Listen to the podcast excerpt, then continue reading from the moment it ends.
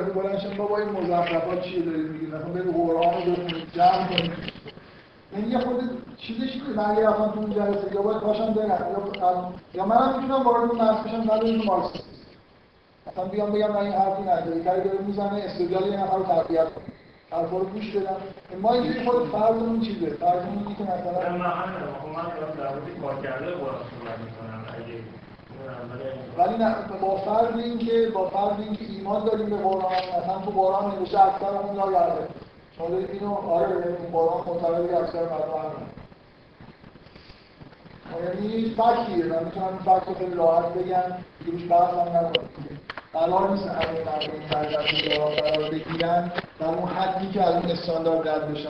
ولی در یه حد چیزی در یه حد متعارفی تاثیرایی می‌ذاره. شما هم سوال سوالی نداشتید. من می‌خواستم فقط بگم که اصولاً اینجوری سیاست دیدن میشه تیپی داره یه سری آدم خیلی ایمان. دارن و خیلی میشون تاثیر می‌ذاره یه سری آدم ایمان ندارن ولی این آدم نمی‌برن مثلا می‌بینن میگه چه میگه یه سری آیه می‌بینه مثلا افلا ینظرون الی الابل یه سری آیه داره بعد مثلا یه احساسی درشون پیدا میشه مثلا فوت می‌ورزن که خب برای یزید و ظالمین لا حسد بدترشون هم می‌کنه. مثلا یه نفر ممکنه بیاد قرآن رو به قصد اینکه ایرادی توش پیدا بکنه بخونه و ایرادایی هم توش پیدا بکنه. ایرادی گرامری می‌تونه پیدا کنه. آره خیلی چیزا می‌تونه پیدا کنه. به هر حال بعد. اگه امکان شده هر شده نباشه مثلا یه حرفی که کنیم مهمتره تو تر بگیم. حالا چیز داریم این تموم میشه. چی تموم میشه؟ قوله چقدر وقت داره خب بذارید من من فرضم اینه که داریم یه مفهوم هدایت رو یه پله می‌بریم جلوتر. بازم پله دیگه هست. حالا فعلا یه پلهش اینه که فرض کنیم که در واقع یه ایمان مقدماتی وجود داره. حالا یه تاثیرای شدیدتری قرآن می‌تونه بذاره به غیر از اینکه فقط حقیقت رو داره توصیف می‌کنه و یه راهی رو به طور کلی داره نشون میده. هدایت کردن فقط به معنی پیدا کردن راه نیست من یه نمونه می‌خوام بگم. حالا. ببین ببین یه یه نکته در واقع اینه که ما اصلا همه زندگی ما در واقع یه جوری تحت تاثیر تجربه هایی که تو زندگیمون ازش عبور کرد.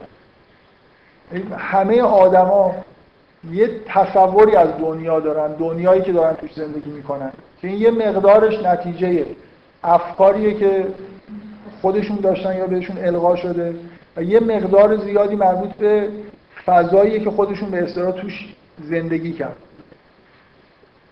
فضایی که آدم توش زندگی می‌کنه یا آدمی که مثلا فرض کنید توی یه محیط که از اولی که به دنیا آمده جنگ و خونریزی داره می‌بینه خود به خود حسش نسبت به جهان یه چیز خاص یه چیزی میشه.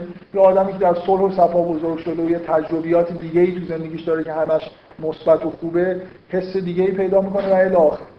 مجموعه تجربیاتی که ما تو زندگیمون پیدا می‌کنیم چیزایی که می‌بینیم چیزایی که باش موقعیتایی که باش مواجه میشیم اینا در مجموع برای ما یه تصوری از جهانی که توش داریم زندگی می‌کنیم به وجود میاره.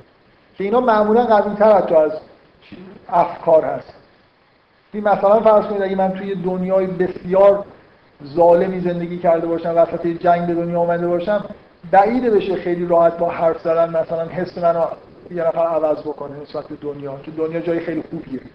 این یه جوری مثلا از یه دورانی که مخصوصا تو دوران کودکی تجربیاتی پیدا کردم. جهانی که من فکر می‌کنم وجود داره واقعا فکر می‌کنم وجود داره.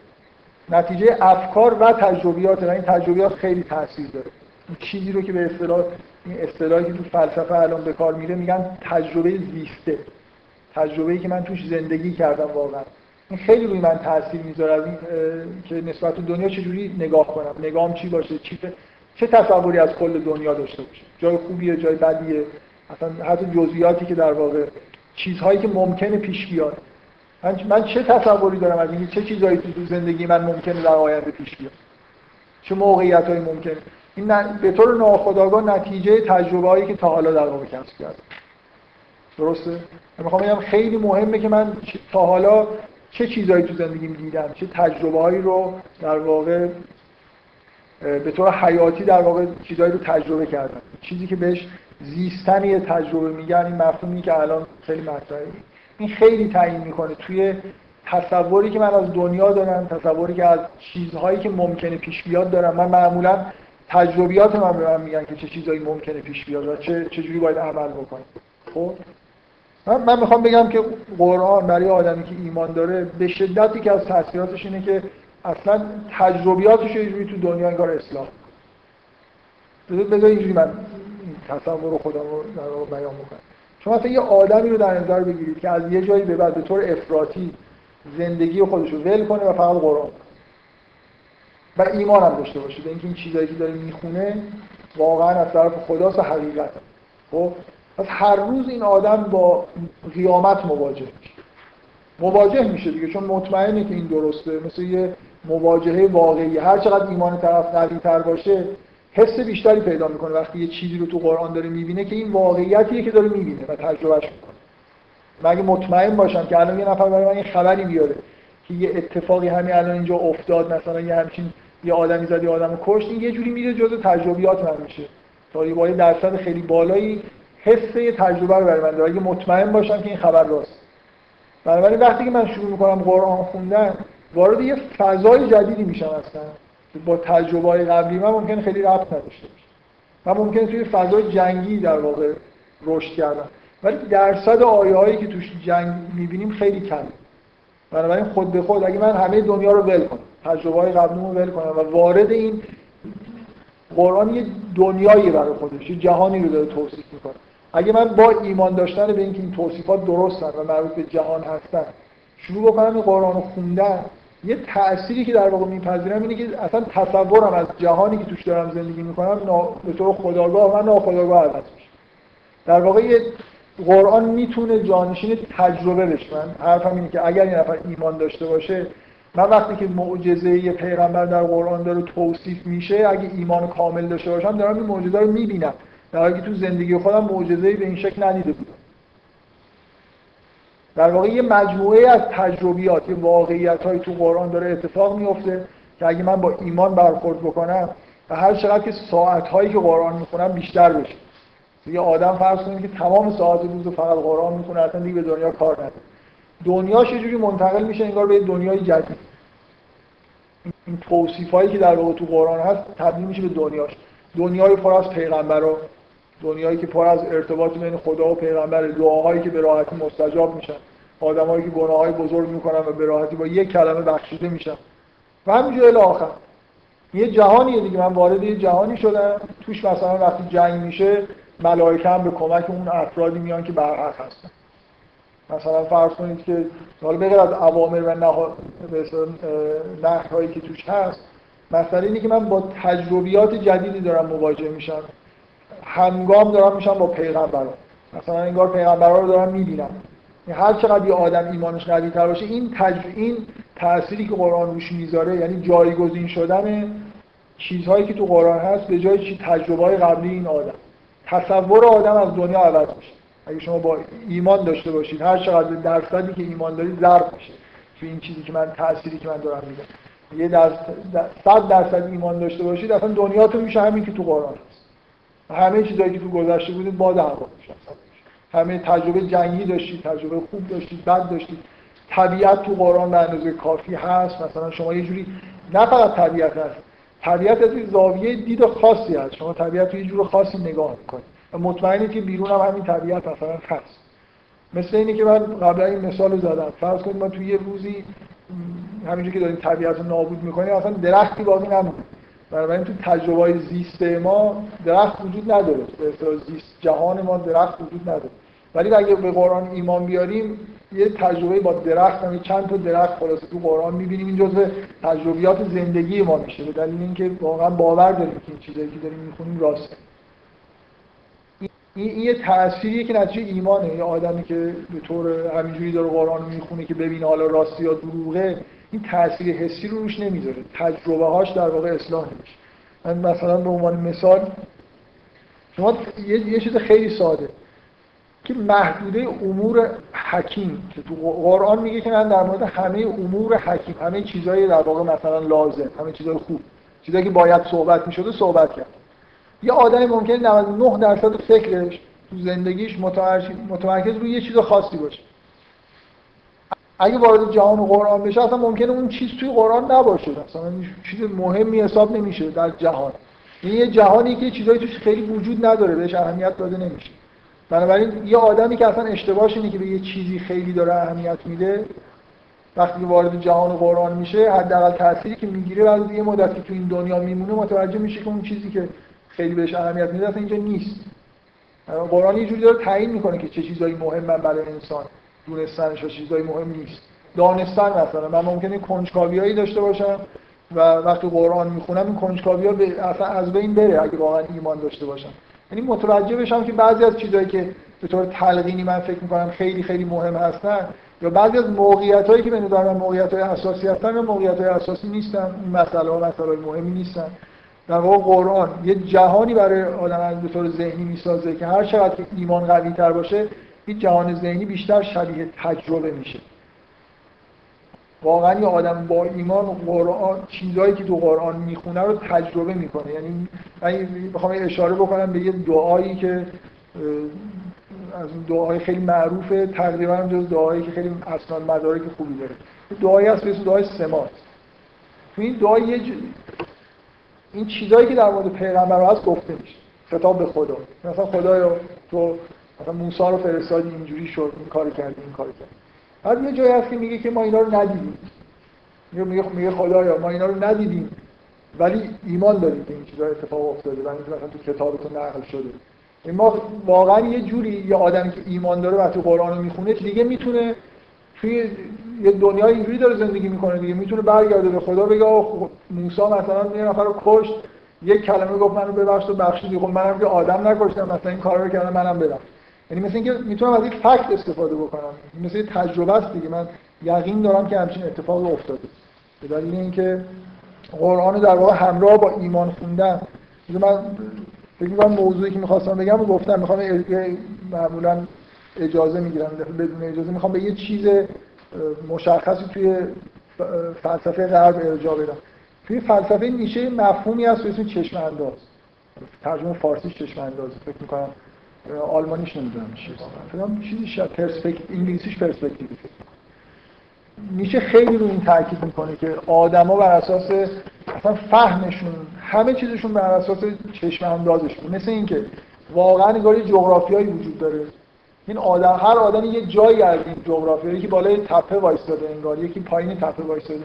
اصل اینکه کجا هست یه چیزایی رو می‌بینی و یه چیزایی رو نمی‌بینی یعنی اینکه من چه چیزایی رو چه حقایقی رو درک می‌کنم و چه حقایقی رو درک نمی‌کنم یه جوری به موقعیت وجودی واقعی من هستی من کجا قرار گرفته. مثل اینکه واقعا ما یه جغرافیا داریم که توش داریم حرکت می‌کنیم و به یه جاهایی که می‌رسیم چشم اندازمون باز میشه چیزهای جدیدی می‌بینیم. کاری که قرآن داره می‌کنه اینه اون چشم انداز در واقع اسلام شما به شما به یه جایی می‌رسید که یه چیزهایی می‌بینید. انگار واقعا وجودتون من می‌خوام هر دارم حرف از تأثیرایی می‌زنم که دیگه فقط فکری نیست. شما انگار واقعا همراه با خوندن قرآن هستی شما جابجا جا میشه رشد می‌کنید به یه جایی می‌رسید تو جغرافیای مثلا وجود انسانی. این یکی از تاثیراییه که به شدت ضرب میشه توی درصد ایمان. یعنی آدمی که با ایمان نمی‌خونه اصولا اینا شکل تجربه براش پیدا نمی‌کنه. جهانش عوض نمیشه. ولی آدمی که با ایمان قرآن می‌خونه توی جهان دیگه ای داره زندگی مثلا خیلی راحت مثلا اول سوره کهف یه آیه خیلی جالبی هست. مثلا میگه که واقعا من احساس میدیم همین تاثیر رو در واقع می‌خواد بذاره. میگه شما فکر می‌کنید که این داستان کهف چیز جو من این من آیات نه عجب این از آیات عجیب ماست. این چیزی نیست. ایمان آوردن رفتن توی غاری ما 300 سال اینا رو اونجا نگه داشتیم و اینکه عجیب نیست ما توی جهان قرآن جهانیه که توش 300 سال خوابیدن و بعدم پا شدن. خدا خواسته اینجوری شده دیگه. بنابراین این حس عمومی که ما نسبت دنیا داریم که قواعدی داریم شکسته نمیشه معجزه چیز نادریه. تو قرآن معجزه چیز نادری نیست. بنابراین یه آدمی که قرآن با ایمان می‌خونه داره توی دنیای پر از معجزه زندگی می‌کنه. توی دنیایی که دعاها به راحتی شنیده میشن مستجاب میشن. خیلی اتفاقات توش میفته که ما ممکنه تو تجربه زندگی زندگی طبیعیمون هیچ کدوم اینا رو نداشته باشیم. من اینو به عنوان یه چیزی دارم میگم این نمونه ای از اینکه با ایمان خوندن قرآن تاثیرهای خیلی خیلی شدیدتر و عمیقتری می‌ذاره تا اینکه فقط مثلا مسئله این باشه که ما یه حقایقی رو داریم می‌فهمیم و قرار مثلا به احکامی که قرآن داره میگه عمل بکنیم. دنیامون اصلا عوض میشه. اینکه توصیه میشه که زیاد قرآن بخونید این واقعا ساعاتی که شما قرآن می‌خونید این تاثیر رو افزایش میده. برای اینکه در واقع شما نیاز زمان دارید از نظر روانی که این دنیای جوری تو وجودتون بره حل بشه یه جوری تو این دنیا. فقط مسئله فهمیدن و قبول کردن نیست یه تجربه کردنه بنابراین. واقعا احتیاج به زمان داره. اگه آدم 24 ساعت مثلا 23 ساعت و خورده ایش و هیچ کاری به قرآن نداشته باشه تو همون تجربه های سابق خودش باشه و دنیا رو همون جوری نگاه کنه که قبلا نگاه می‌کرده.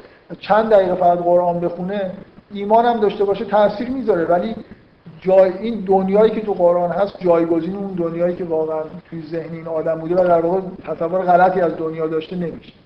یعنی قرآن یه دنیایی که توش همه جا خدا هست به راحتی همه کارا قابل انجامه و یه سهولتی توی خیلی چیزا وجود داره که ما تو دنیا هم چیزایی نمی‌بینیم.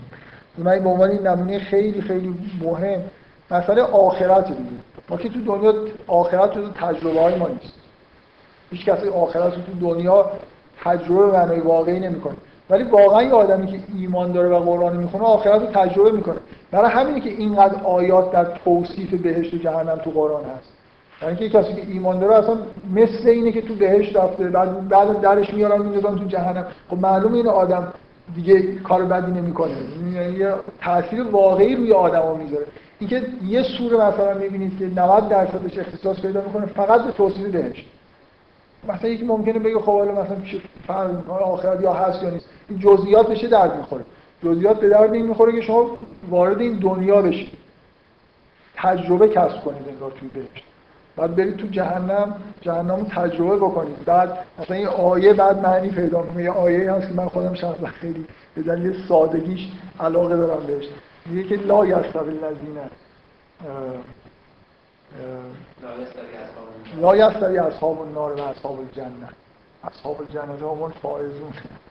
میگه آدمایی که جهنم میرن با اونایی که بهش میرن یکسان نیستن اینا به کار شدن یه جوری یه چیز بدیهی که به دلیل سادگی خیلی زیادش رو آدم تأثیری می‌ذاره که بابا بهشت مثلا اینقدر توصیفی خیلی فرق می‌کنه آدم بره تو بهشت تا بره تو جهنم. این چرا اینقدر از قرآن در مورد آخرت توصیف می‌کنه؟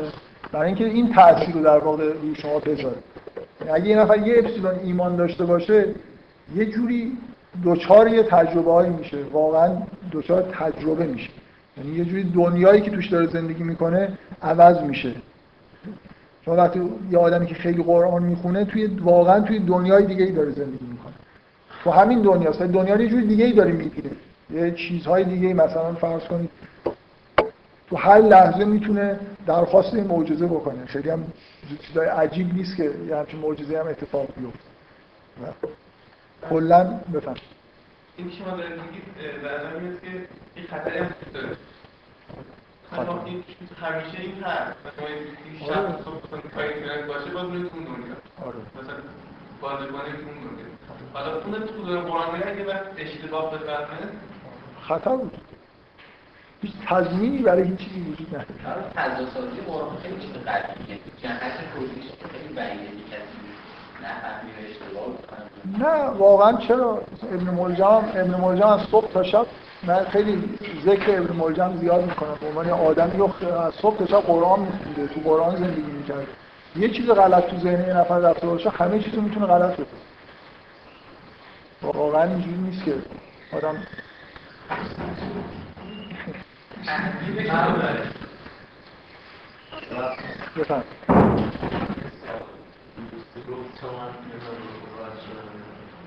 تجربه من من تایید نکردم. من من, من که اکستریمش کنم. چجوری ممکنه دنیای آدم با دنیای قرآن یه جوری مخلوط بشه و عوض بشه اصلا؟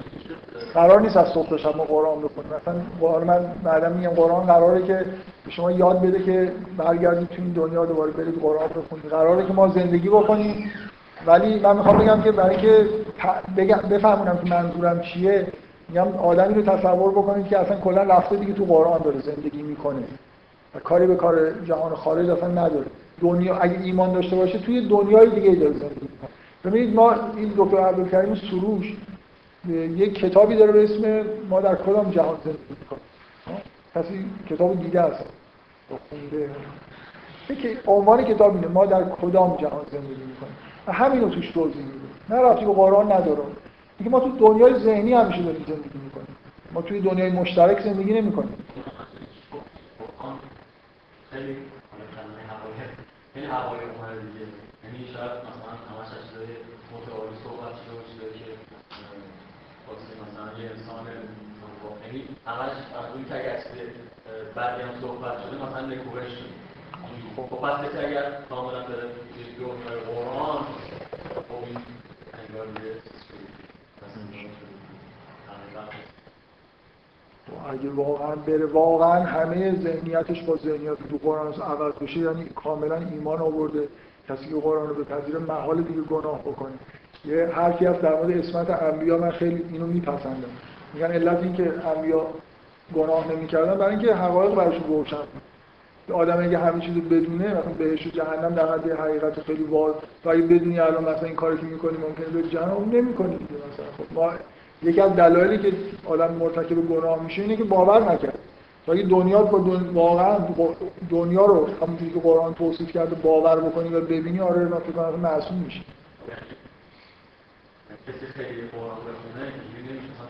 نه معلومی که نمیشه. مثلا تجربه های کودکی یه قدرتی دارن که صد سال هم ممکنه قرآن بخونی باز یه چیزایش بمونی. مثلا آیه هم توجیه بکنی. همه الان یه نمونهش گفت. خب. بگذاریم. ولی مثلا من الان فکر کنم اینو خوب توصیف کردم دیگه. حالا نمی‌خوام زیاد وارد بحثش بشم. ولی حالا داشت بذارم اینجا اشکال نداره. می‌ذارم پامو دیگه تکون خب. همینو اینو در نظر بگیرید که قرآن یه جهان خاصی رو با یه انگار قوانینی که شما تا مثلا ممکنه باش برخورد نکرده باشید داره توصیف می‌کنه. و من مخصوصا می‌خوام روی همین تاکید بکنم که حجم زیادی که تو قرآن به بعضی چیزا تخصیص داده میشه تاثیر میشه می‌ذاره. توی دنیایی که مطمئنی که مثلا به آخرت داره ختم میشه اینا زندگی می‌کنید حالا یه نکته دیگه این که این چیزی که خیلی بعضی روش خیلی تاکید دارم مثلا علامه طباطبایی خیلی تاکید داره. که اصلا کل این ادامه همون قسمت حالا میشه گفت چیز سومیه که دارم تو این قسمت میگم. اینکه همه قرآن علامه طباطبایی واقعا یه جایی به شدت با تاکید تمام قرآن واقعا من حرکت از وحدت به کسرت و از کسرت به یعنی حقیقت اصلی جهان توحید. اینکه شما اینو واقعا بفهمید بفهمید باور بکنید که هیچ چیزی مثلا بدون اراده خدا انجام نمیشه. اصلا هیچ چیزی تصورتون از دنیا تقریبا همین باشه که اصلا چیزی انگار به از خدا این دنیا نیست.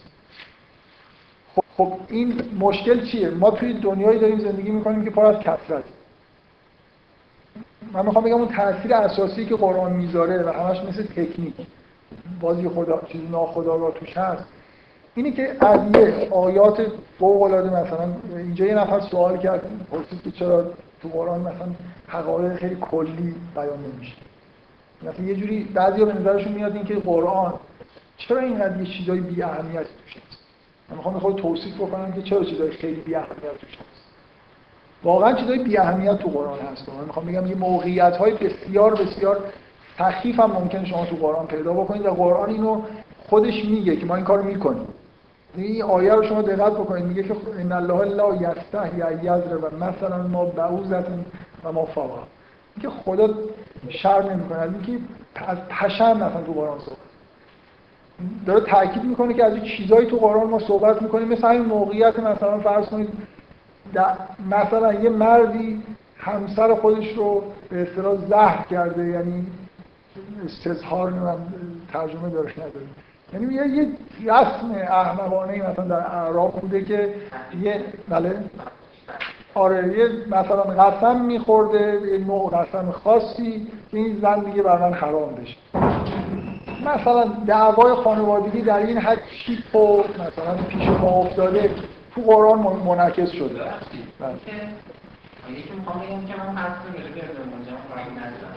باشه تو اونو بذار بعدا. این حالا ممکن بگید سخت ولی دقیقا بعد همینجا میگه عمل الذین آمنوا یعلمون انه الحق من ربهم خب خب. یعنی اینجوری نیست که. ببین یه چیزیه که عجیب به نظر میاد مثلا یه جا برمیگرد میگه علیقات تسعت و اشهر. بعد میگه که و ما این عدد رو نگفتیم مگر اینکه خب تو چی داری میگی؟ من می‌خوام من می‌خوام من بگم میگم یعنی واقعا واقعا بی اهمیت واقعا بی اهمیت نیست. من می‌خوام من می‌خوام بگم موقعیت سخیفیه موقعیتی که یه مردی یه زنی رو بر خودش بیخودی حرام کرده و حالا باید این اختلاف مثلا چیز بشه. مثلا من می‌خوام نه یه لحظه آره آره موقعیت سخیفیه. مثلا یه مثلا یه دعوای دعوای خانوادگی دعوای بین شرکا. ببین من من بس اهمیت نیست نه اجازه. سخیف بودن نه بی اهمیت نیست تو قرآن اومده دیگه. نبود من دارم میگم من من- در اومدنش تو قرآن یه ضرورتی داشته که اومده ولی موقعیت موقعیت سخیفیه. مثل همون مثال زدن پشه. مثلا حرف پشه رو تو قرآن زدن خیلی من دارم من که تموم میگه که ذباب مثلا بسازیم؟ خب. این من- این آیه منظورش این نیست که یه آیه ای ما بگیم که توش حالا یه پشه هم بیاد. اصلا اینی که اصلا در مورد پشه اشتباه یه لحظه یه لحظه اجازه بدید. من دارم جواب اون مسئله رو میدم که یه عده تصورش اینه که قرآن بهتر بود که همش مثلا یه سری گزارهای کلی خیلی ترتمیز می‌گفت در مورد توحید صحبت می‌کرد در مورد مثلا پیغمبرها صحبت می‌کرد. حالا یه مردی اونجا مثلا زنشو نمی‌دونم چیز کرده و گفته که برای من حرامه این دعوا توی قرآن منعکس بشه به نظر بعضی این اشکال داره.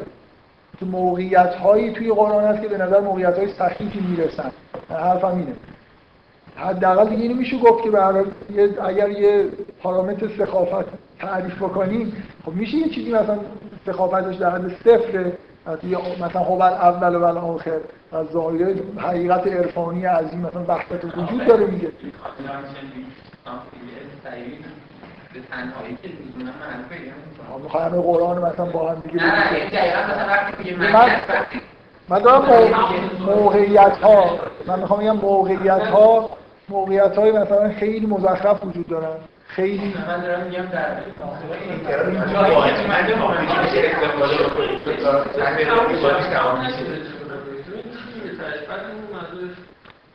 موقعیت ما فرق دارم ولی من می‌خوام من می‌خوام بگم چیزهایی تو قرآن هست حرف خب پس چی میگی؟ اشتباهه. خب حالا میذاشتی حرفمو می‌زدم همه میفهمیدن من چی دارم. تو فهمیدی بقیه هم می‌فهمن دیگه حالا. ببین کا- کاری که قرآن به طور ببین ما مگه توی دنیا ما داریم توی در غرق در کسرت داریم زندگی می‌کنیم. توی همین موقعیت های سخیف داریم زندگی می‌کنیم هیچ بعید نیست برای شما. توی مثلا فرض کنید تو زندگی شما ولی رفتید ازدواج کردید در مورد خانوادگی پیش اومد. پیش میاد دیگه. کاری که قرآن یه چیزی که داره به شما تعلیم میده اینی که توی هر موقعیت که کس هر موقعیت کثیر زشت سخیفی هم باز توحید رو بتونید ببینید کاری که قرآن می‌کنه این رفتن از وحدت به کثرت و دوباره برگشتن به وحدت این رفت و برگشتایی که انجام میده مثل یه تمرین ذهنی میمونه که حتی اون مو- مثلا من ممکنه به عنوان آدمی که اگه قرآن نخوندم فقط همینجوری خیلی شست رفته جایی نشستم عبادت کردم و خیلی هم آدم موحدی هستم از در این غارم که مثلا بیام بیرون تا یه نفر من یه حرف بزنه باز باید برم تو برای اینکه توحیدم به هم. یعنی این موقعیت مثلا عجیب و غریبی که من باش مواجه شدم تو زندگی خصوصیم توش نه خدا رو می‌بینم نه وحدتی می‌بینم. یه موقعیت شیطانی عجیب و غریبی می‌بینم که ممکنه اصلا روی حس توحیدی من اثر بذاره. چیزی که قرآن داره نه آموزش میده داره به شما تمرین میده اینی که حتی اونجایی که مثلا یه مرد یه زن رو مثلا بر خودش حرام کرده که یه کار مزخرفی کرده و این موقعیت موقعیت سخیفی از نظر من شما تو همونجا یاد می‌گیرید که از یه آیه توحیدیه که اول مثلا سوره شروع شده یه دفعه بیافتید این آیه رو بخونید. در واقع ببینید ببینید وقتی شما دارید قرآن رو می‌خونید دارید همه موقعیت هایی که تو قرآن هست و همراه با خدا تجربه می‌کنید. در اینکه خدا داره به شما این موقعیت رو براتون روایت می‌کنه. شما در, واقع من می‌خوام این زاویه دیدی که تو قرآن وجود داره یه زاویه دید از بالاست. خدا داره این موقعیت رو نگاه می‌کنه. می‌فهمید منظورم چی هست. یعنی من اگه غرق در توحید باشم و الان خدا داره یه چیزای خیلی خیلی خوب و کلی به من میگه.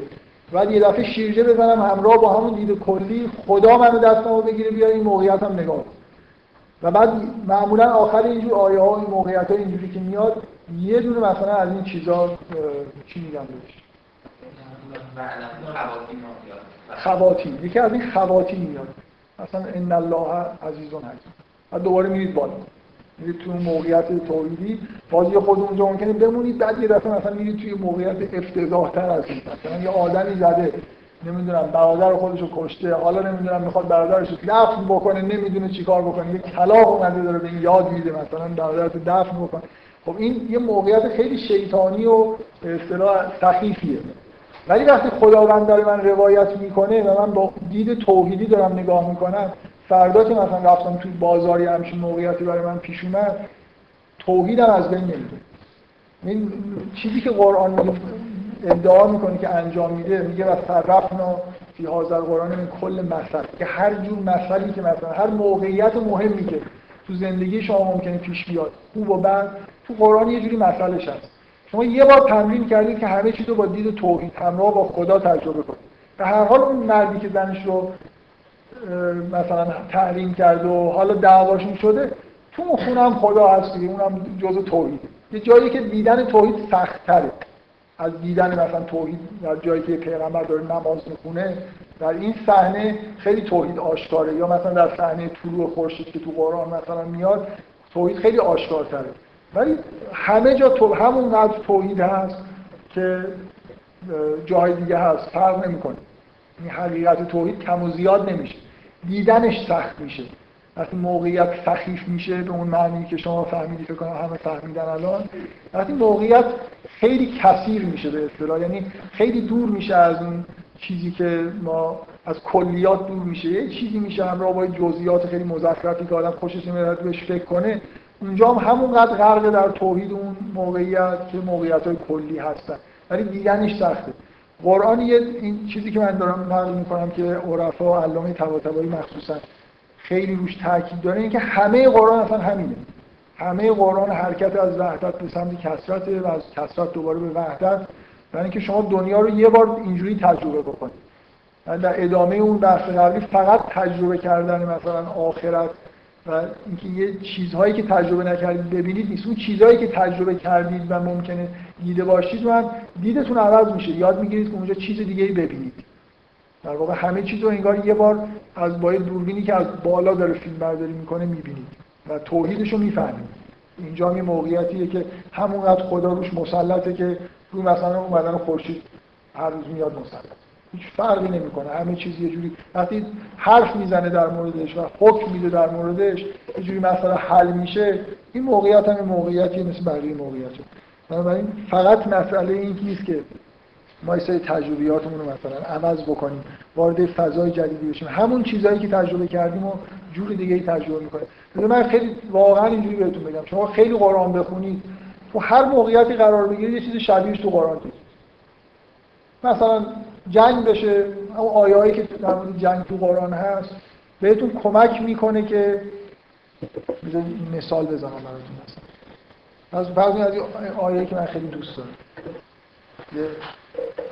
چیه این مشکل این؟